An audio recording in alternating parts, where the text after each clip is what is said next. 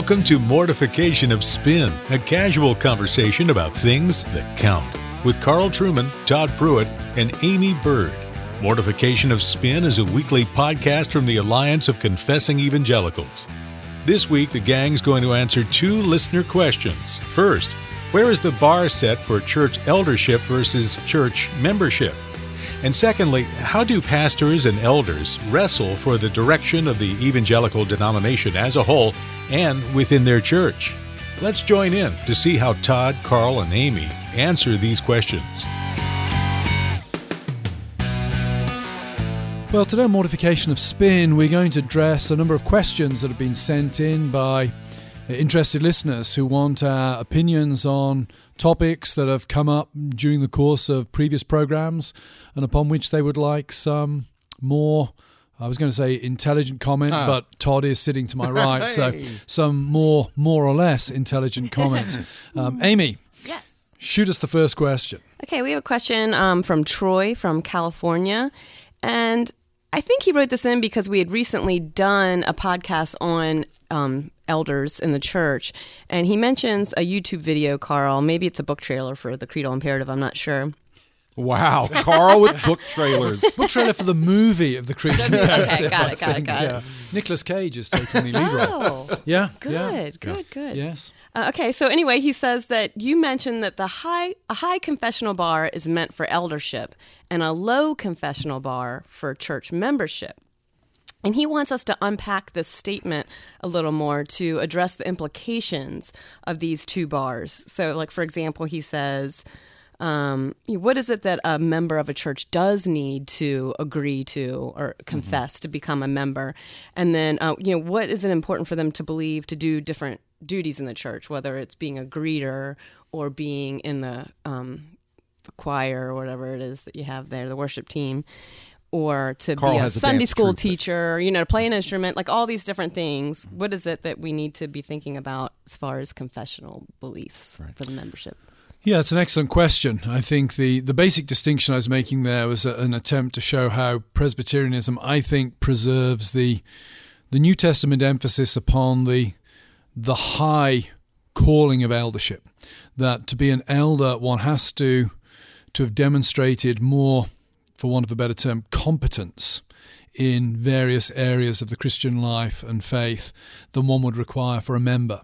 And in the Presbyterian setup, that means one has to subscribe the, the Westminster Standards, or in, in Scotland, the Westminster Confession, which requires considerable and somewhat elaborate theological knowledge. I think we obviously to me, it's obvious. I know that some in the Dutch Reformed tradition might disagree with this, but to me, it's obvious that we would not want to require the person who was converted last week to be able to subscribe the Westminster Confession. We would not necessarily expect it because the Westminster Confession contains a, as I mentioned, a level of complexity mm-hmm. and depth that some Christians take many years to to learn and acquire. So, the basic distinction was an attempt to preserve what I think is is is a biblical distinction between being a member of the church and being an office bearer in the church and, and pointing to the, the, the, criteria for being an office bearer in the church. In terms of what one would require from a member, I think there's no one size fits all answer to that. I remember a friend of mine who had Down syndrome was a member of a church uh, I was involved in in Scotland. And it seemed to me that one would make certain allowances for certain people relative mm. to what they believe and how they're capable of right. expressing it. So there's a certain uh, individual judgment involved. Right. I think uh, the the sessions have to use their uh, their approach to church membership with some discernment and with a sensitivity to individual circumstances. But I would say basically you're looking for what I would describe as a credible profession of right. faith, and that is somebody who knows that Jesus is Lord, knows that Jesus is God, knows that Jesus has died for their sins upon the cross, and lives and speaks consistently with that. So, for example, um, you know somebody who was openly living in adultery but was able to to sign up to the doctrinal aspect of what I've said clearly we would want to address the adultery before we we allow them to come into membership because I think adultery is inconsistent dramatically inconsistent with uh, Jesus speeding claiming tickets Jesus is is that Lord. bad? speeding tickets Oh, um, we, we encourage those. I'm told there are some o- even OPC churches in Maryland that take a very liberal view of speeding tickets. And I, I think the General Assembly could be setting up a, a special committee to Yeah. to look into that. Yeah, Um, yeah. I agree. I agree. Yeah, with with your assessment, we we're, we're, look for a credible profession of faith in Christ. Obviously, we're a Presbyterian church, and so the the baptized infants of of believers um, who are members of our church are then considered and counted members of the visible church. Sorry, I was talking But- Communicant. communicant but, but members. Communicant members, that, but yeah. communicant members, yes, we're looking for a credible profession of faith. They're interviewed by two members of the session um, who ask them everything from uh, how did you come to know Christ? Explain the gospel to us. Um, are there areas of sin in your life that are really working you over uh, right Mm. now, etc. Um, Todd also wants to ask, you know, would you vote for Hillary Hillary Clinton under any circumstances? that, that's a disqualifying sin right there. Um, we, we and and as a church, we also require that they go through an 11 week um, membership class, and part of that is because what it does is it explains to them our our doctrine, it explains to them the gospel, and it's interesting because periodically it comes out in a membership class where a person it tur- turns out this person actually didn't understand the gospel. They'd never actually heard it articulated, and and so we're able to work through some of those issues. I did the three week part of that course on the genius of Todd Pruitt, part one, two, and three at your church. Very interesting. Uh, we've we've now expanded that to be four weeks. Those posters you make the kids carry of you, that's scary, man. Exactly. That's scary. Exactly. Follow the visionary. Follow the Well, there are membership vows, though, that Absolutely. members take. So it's not just that they get up and say, "Yeah, I believe that the Right. gospel is true." Right. And and to Carl's point, which I agree with, we, we don't expect a communi- a, a communicate ah, Communicant? We, we don't expect a communicant member um, to be able to uh, have a full comprehensive grasp of the Westminster standards. However, um, you know, we, we do, they, they do make vows to contribute or to, to labor towards the peace and the purity of the church. That means um, if, if they come to a place where they reject, for instance, the doctrines of grace, um, you know, they can be a, a member of our church. What about the inerrancy of Scripture? Well, and you know that's that they. Th- that, those are great questions. If they come to a place, if if a member came one to me our and said, in the OPC church. "Oh, "Really, vows. membership vows?" About Doesn't use the term inerrancy. Doesn't use the term. We don't okay, use the term yeah. But the Now, Bible. yeah, I mean, w- right. I mean, my my, my ordination vows in the PCA um, in, in, include uh, inerrancy, but um, w- when you become a member of our church, you have to you have to pledge uh, uh, to, to work towards the peace and the purity of the church. That means you're not going to undermine our doctrine, um, uh, and, and and and the essentials of our doctrine. Um, you know, you need to embrace as you understand. Well, here's a question. So, um, would you put allow somebody, let's say, who's been at the church for a while, they're not a member yet, uh, they want to participate in the worship, they have those gifts um, as far as leading worship goes, or Not in maybe, our church. You have maybe just a- playing the guitar or no, something. you have to be a member of the church. Okay. Mm-hmm. How about the greeters? Um, greeters, that's a good question. I'm not sure. Uh, I don't think so. I think you can be an active attender, but but and be a greeter. But I'm but I'm not sure of that. I I try to stay above you know all the minutia. Carl, you wouldn't understand that because you pastor a, a smaller, insignificant church. That's But- true. That's true. I think that we, on the whole, our basic rule is membership is required for any position of any kind of responsibility.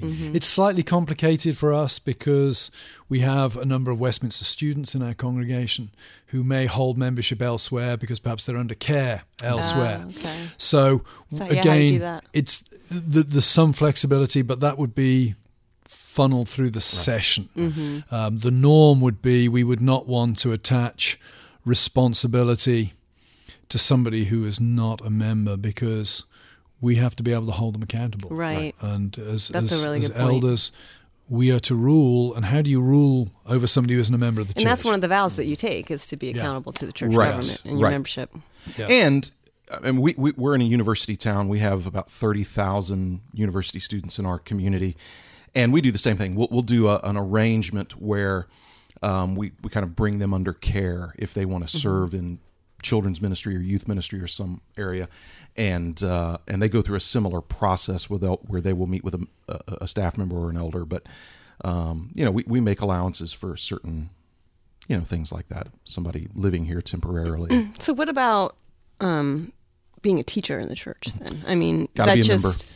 Well, I know you got to be a Oh, member. oh, oh, but- I, yeah, and, and we have we have certain standards. So if, if you're going to be a teacher, for instance, you, you've you've got to. So so in other words, you, you can join a, a, a PCA church, for instance, and not, you know, not a not really affirm uh, one of the doctrines of grace, like uh, uh, particular redemption, for instance. You can be a member of our church, mm-hmm. but if you're going to be a teacher in our church, you do have to affirm the doctrines of grace mm-hmm. um, and, and, so- and some of those kinds of things. You can be a member of our church and be a Baptist. We have a num- like a lot of Presbyterian churches. Mm-hmm. We have a lot of Baptistic members, but they can't be an office bearer. right. So there are some differences when you get to the responsibility of teaching Right. And what the, doctrines that the person holds. And I will say, um, we we have a, a man in our church who's been at the church since its founding in the early '80s, um, who's Baptistic, um, but he is allowed to teach because he's he gets who we are. He's been at the church from the very beginning. He deliberately joined a Presbyterian church because he's Calvinistic and uh, appreciates so many of the distinctives of a Presbyterian church. And he's also displayed a commitment to the peace and the purity of the church. So he's not going to go in and teach a Sunday school class on baptism, for instance. so there's some case by case basis. Absolutely. And, and we reserve the right to mm-hmm. have case by case bases. Yeah. All right. Should I move on to our next question? Sounds good. Okay, Robert Campbell. He's a licensed minister of the Free Presbyterian Church of Ulster. I know, Robert. Good man. Okay. He says church history has many examples of teaching and ruling elders who had to fight for the gospel. Men like W.J. Grier or uh, Gresham Ma- Machen. Said that all wrong. She doesn't know how to say Machen. Did you catch that? oh, she's not really started an stuttering OPC. as soon as there was a Man, microphone. I got a phone head office. We need that. There- Yo, goodness gracious. Why do you have me reading the questions? JG Ma- Machen? Mocking. Is he a jerk? Got to say it like. okay. While at other times, brethren have wrestled with and for the direction of an evangelical denomination, how should elders act when such controversies are unavoidable or even necessary? Full contact. Full contact. MMA. Here's the guy who's against MMA. Oh, that well, and that that's a great question. Is there a time for elders to take a stand Absolutely, against uh, pastors, yeah, yeah, ap- yeah. Th- there there is a time when even when, though they're not the teaching? Right. And that's one of the, again, I think that's one of the beauties of Presbyterianism when it's working the way it's supposed to work. So, I, you know, I've, I've had to explain to a, to another pastor in, in my community who pastors a Baptistic church, uh, non denominational, and he was kind of wanting to, you know, toying with the idea of, of bringing, uh, changing their bylaws so that they allow for elder leadership. What he couldn't grasp was the concept, though, that we all have parity as elders. He kept saying, "Now, now you're up here and they're down here, though, right?" And I kept having to explain to him, "No, That may just be the way you conduct yourself, Todd. yeah, yeah. I mean, probably it just, just observing the it way just you, comes you across that way. No, you know, I had to explain to him, no, I, I have one vote. I'm one of the brothers. I'm one of the men. And while we show each other certain levels of deference, considering certain areas of giftedness, um, I have no more authority than any other man in that in that room. And so, therefore, if if I do something, if I go off the rails in an area, uh, not only can they, but they have the responsibility. That is, my brother elders have the responsibility um, to rein me in by whatever means is afforded to them to do so. Yeah, the elders have. I mean, they're ruling the church. They're to rule the church, and uh, although they're not to lord it over the pastor, the pastor isn't an employee of the elders. Right. Uh, not that you've ever experienced anything remotely Never. feeling like that. I've Todd, never been in that church kind of a you've been situation. at. Um, the elders have a responsibility to to hold the pastor's feet to the feet to the fire. Right. On things, I think as well with the way Roberts pitched the question, he may be thinking on a bigger scale. Yep. When things start to go bad in a denomination. Yep. Machen. Uh, yeah, Machen. You sure it's not Ma- Machen? Machen? It's more the Gresham part that I It's have Gresham, trouble. actually. Gresham. Gresham. That's see, that's the part I have pronounce trouble the with. H. No, you had a real problem with the, the Machen earlier. You It's said because I Machen. was you definitely over said Machen. Gresham. but, but but in the United States, I, I, I mean, you, you say schedule, we say schedule. You say Gresham, we say Gresham. Gresham. No, but the Machen people say Gresham. Well, they're wrong. Yeah. And and, and so moving right along. I'm sitting here with I'm sitting here with two people who claim to be Presbyterians and don't know how to pronounce Gresham Machen. Gresham. Uh, you know, if you want Got a it, microcosm Gresham. of all that's wrong with the Christian world in North America, I'm, I'm sitting in it now. Now, I I think Robert's thinking possibly there of, of issues going wrong in a bigger Yep. denomination. There, I think it is more difficult for elders because, of course, ministers are members of presbytery. Mm-hmm. They have a all, all that Todd has said about parity of office. Absolutely agree with, but functionally, mm-hmm. ministers are members of presbytery. Elders are members of the local church, and that means that generally speaking, the culture of presbyteries and, and general assemblies historically has been more of a dominance of the, the ministers That's true. because they're the guys with the time and the The training. the training Yeah, and the the kind education. of constitutional status uh, that allows them to, to to to carry weight. But ruling elders are critical. I mean, you look at the history of the Church of Scotland, Free Church of Scotland in the 19th century. Ruling elders were often critical in some of the debates that took place there. Hugh Miller, great journalist, did an awful lot to prepare the people of Scotland for the disruption in 1843 through his writings. Uh, other ruling elders were very important in putting together the financial structure for the kind of breaks that took place in the church. So I would say ruling elders have the same responsibility for guarding the truth as the ministers do. They may find their calling in slightly different areas of the debate, though. Probably the, the intellectual way to the debate is going to be taken by the ministers. Maybe the organizational way to the debate is sometimes taken by the, the that could be oftentimes and i and i would say so so therefore um, elders particularly teaching elders have to be prepared at times if necessary to be a controversialist uh, they're going to have to at times uh, say things that polite people don't want to hear at a at a given time. I mean, uh, I'm a part of a denomination um, that that is uh, relatively broad. I mean, people in the PCUSA wouldn't see the PCA as being broad, um, but but clearly, you know, we have uh, conservatives in the PCA as well as more uh, progressives. What's that going to look like? Uh, what does it look like right now? Well, we've got some controversies right now. What's that going to look like five and ten years from now? Uh, typically, those things get worse over time. And that means that there are a lot of elders in the PCA that are currently trying to decide how am I going to address these issues? Um, how am I going to, you know, when when, when a, a, a ministry leader at a PCA church gets up in front of a national gathering of students and says things uh, that are clearly kind of mocking the pro life movement, for instance, a position that our denomination has a very clear stated stand on. Um, when she gives an interview and says some very troubling things about the doctrine of the Trinity. At that point, then, people like myself have to make a decision. Are we going to say something about this? This is a member of one of our churches, a staff member on one of our churches. What are we going to say? Let me sort of turn the question on Aimee then at this point and say, you know, let, let's apply this to to members of the church. What do you think about the responsibility of members for the Well, and that's kind of how these I was things? thinking about it when I read the question too on a smaller scale locally. Um, you know, I've been in situations where, um, you know, there's been issues with the pastor that have been brought. You know, we as members of the church would bring them to the elders then, right? And if the elders aren't willing to, you know, really look at the situation and take a stand for these kind of things and, and deal with it, you know, they got to get their hands dirty there. They like the guy; he's a respectable guy. You don't want to cause trouble.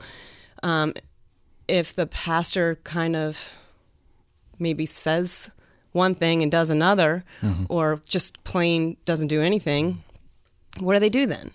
And so, um, you know, I've seen, I have a lot of respect for the elders in the church, and I expect them to to then take leadership there. And I've seen times where it really hasn't happened, and it's disappointing. And then you feel like they're that they're pretty much yes men in some ways. So you don't want that you know they have to take the hits for their members too. Mm-hmm. Yeah, and it, it's sad that there has to be controversy in denominations, but it's inevitable. And it, one of the things that frustrates me, and I suppose I'm still a little, little naive on this, is that I, I stood before my fellow presbyters and took vows to to God. I took vows before them that I would uphold that that I both believe and will teach and uphold um, the doctrine of the Westminster Standards. And uh, the fact is, um, there are people who take vows in their denominations or at their seminaries um, who have a, very much a wink wink approach to the vows that they take. Um, uh, whole denominations have seen this happen. Seminaries have seen this happen. Um, and uh, w- when it becomes clear that that's what's going on, then there has to be somebody willing to be the fly in the ointment. And it's no fun, is it, Carl? No, no, that's very true. I think you're uh, you, you're putting your finger on something there. One, uh, I never understand why people don't take vows seriously. Right. You, you don't have to take a vow. Exactly. Church Right, is, you know, you can be a member of society without being a member of the church. Right. Uh, it's a bit like you know. You, if you're a Democrat, don't join the Republican Right. Party. If you're a Republican, don't join the Democratic Party. You don't go to prison for not being one of these Right. things. If, So, if, if you reject historical Adam, don't come to the PCA or Yeah. don't try to teach at Westminster. yeah, you can be you can be honest about Right. where you stand, and there's plenty of Yeah, you can for teach in- at in Westmont if you if you reject historical I, I believe you can. I believe you can. Not at Dallas Seminary, though. I Uh, think, uh, exactly. the center of all conspiracies. Mm-hmm. Um, so there's that. There's certainly that aspect to it. Um, I also think there's a responsibility then on on congregations to scrutinize the men brought forward for election to to eldership. Uh, when you cast your vote, you're putting somebody into position in a position of rule and authority in the church, and you have a responsibility to make sure that the person that you're putting in that position Mm-hmm. is sound doctrinally and morally upright. Right. So there's a responsibility for congregants at that level as well. I think the other thing you're pointing to, I think, in your comment as well, you know, by and large, you don't want people as elders who enjoy conflict. Right. But on the other hand, conflict is necessary. Yes. Mm-hmm. And that I think is where a lot of it How goes wrong in conflict? that guys who don't like conflict, they're the ones you want as elders, but you still need them to do it when it's necessary. Exactly, mm-hmm. And finding the people who have the balance to do that is hard. And that's where I think often a team is good because mm. if you've got four or five guys, I certainly noticed this on my own session, we all have different strengths and weaknesses. And if we listen to each other and allow ourselves to be guided by each other, then the session as a whole, I think, operates well in a way that no individual member of the session would embody all of the character traits necessary to rule the church appropriately. And you know, you wonder you wonder what would have happened uh, to the PCUSA if back in the 20s and 30s some of the personally orthodox men who were too nice Yeah. to say anything inconvenient Yeah. had actually stood with Machen and the others. Yeah. You wonder if if the tide had might have gone a, a different direction, and that's oftentimes the problem Yeah. in denominational and seminary conflicts. Is is oftentimes the liberals or the compromisers aren't as big of the problem as the personally orthodox but too polite to fight Mm-hmm. That's men. such a good and we are point. Mm-hmm. sick because of the number of the personally orthodox but too polite to fight. Well, and even in the local church, I think sometimes that's just well, you know, the pastor may have a doctorate. Mm-hmm. You know, he's been to seminary and and just feeling a little more insignificant. right. Yeah, yeah. I remember sitting in a meeting where, if I put it this way, the good guys took a real drubbing. Yeah. And looking around the room and realizing that the good guys, in terms of convictions, were clearly in a majority. Right. But leaning over to my friend who was sitting next to me and just whispering in his ear, I said, "Tonight, the cavalry, the cavalry ain't coming." Right. You pronounced And- that wrong at first. Just want Sorry? to point that out. Yeah. Don't you know how to right. pronounce cavalry? Gee and, and I'll tell you, whiz. it, and, and Can't any, get the staff. and any any pastor or a person who's been in that position, the, the guy who's willing to step out and be the fly in the ointment, knows what it's like to be met on that field by far fewer men than you thought would be Oh, there yeah. with you. Yeah. Um, Lonely place to be. Yep, very lonely place to be. I've been there. Trueman's been there, and it is not fun. It's not glamorous. I've been there as a member of the exactly yeah, it's So, it's yeah. not it's not glamorous i mean we read about the men who did that but when you're going through it it is not fun it's not glamorous Even people want saying like, "I agree you with want it you. to I'm just over. not going to Yeah. say anything." right When Aimee turned up for a last speeding fine, none of those character witnesses showed up to speak up on their behalf. Nobody. Nobody. But, but you know, you, I, I I do. I think about Paul writing to Timothy when he was talking about uh, the trials that he went through uh, that, that Luke describes later on in Acts, and he says, "No one came and stood by me," Hmm. and and they were there. The, the the elders of the Jerusalem church were there, but they none of them came out to stand And even by. him. Christ, you know, during the crucifixion, it's the women who stayed. Yeah, yeah. But let's not make this a feminist issue. Just wanted to point that out. Uh, so so uh, yeah great gr- great question there and the fact is uh, as long as we're south of heaven then uh, churches and denominations and seminaries are going to have to at times um, be willing to uh, to take up arms so to speak um, in in in the fight for truth and uh, it, it's always disconcerting and heartbreaking when you look around and find the number of people who who won't do that and who will leave you standing by yourself. Well, I like it that Campbell um, asked that question because he asked that after listening to you guys talking about um, when there's differences and disagreements between pastors and elders and what's the difference between teaching and ruling elders. And that was a really good question to write in and talk about. So um, I just want to encourage the listeners if you have any questions like that or topics you'd like us to discuss, please go ahead and write in on our website, mortificationofspin.org. You can see where you can email either my email on Housewife Theologian or um, through the Alliance there. So thanks for listening, and we will talk to you next time.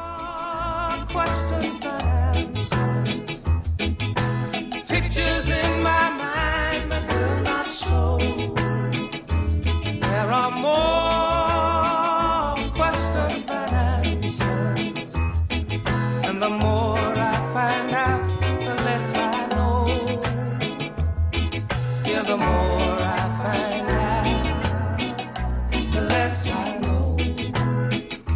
for listening to Mortification of Spin, a podcast of the Alliance of Confessing Evangelicals, a coalition of pastors, scholars, and churchmen that exists to foster a reformed awakening in today's church.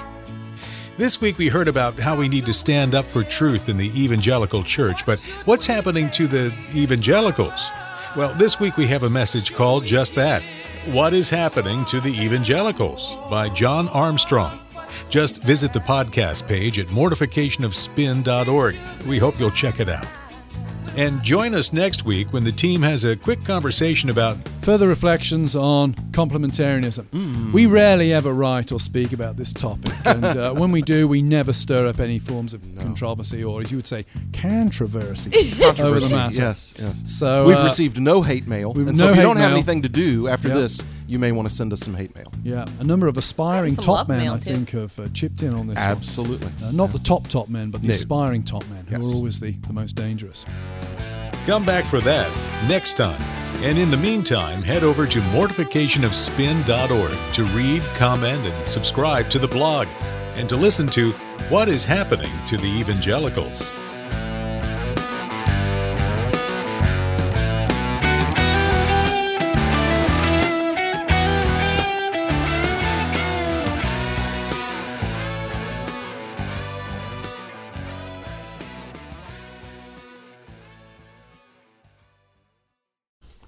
And I don't need these headphones. No, you, they just look cool. you know. It's a bit like whenever you have Really a up doctor interview on the speed. television, they've always got a stethoscope and a white coat.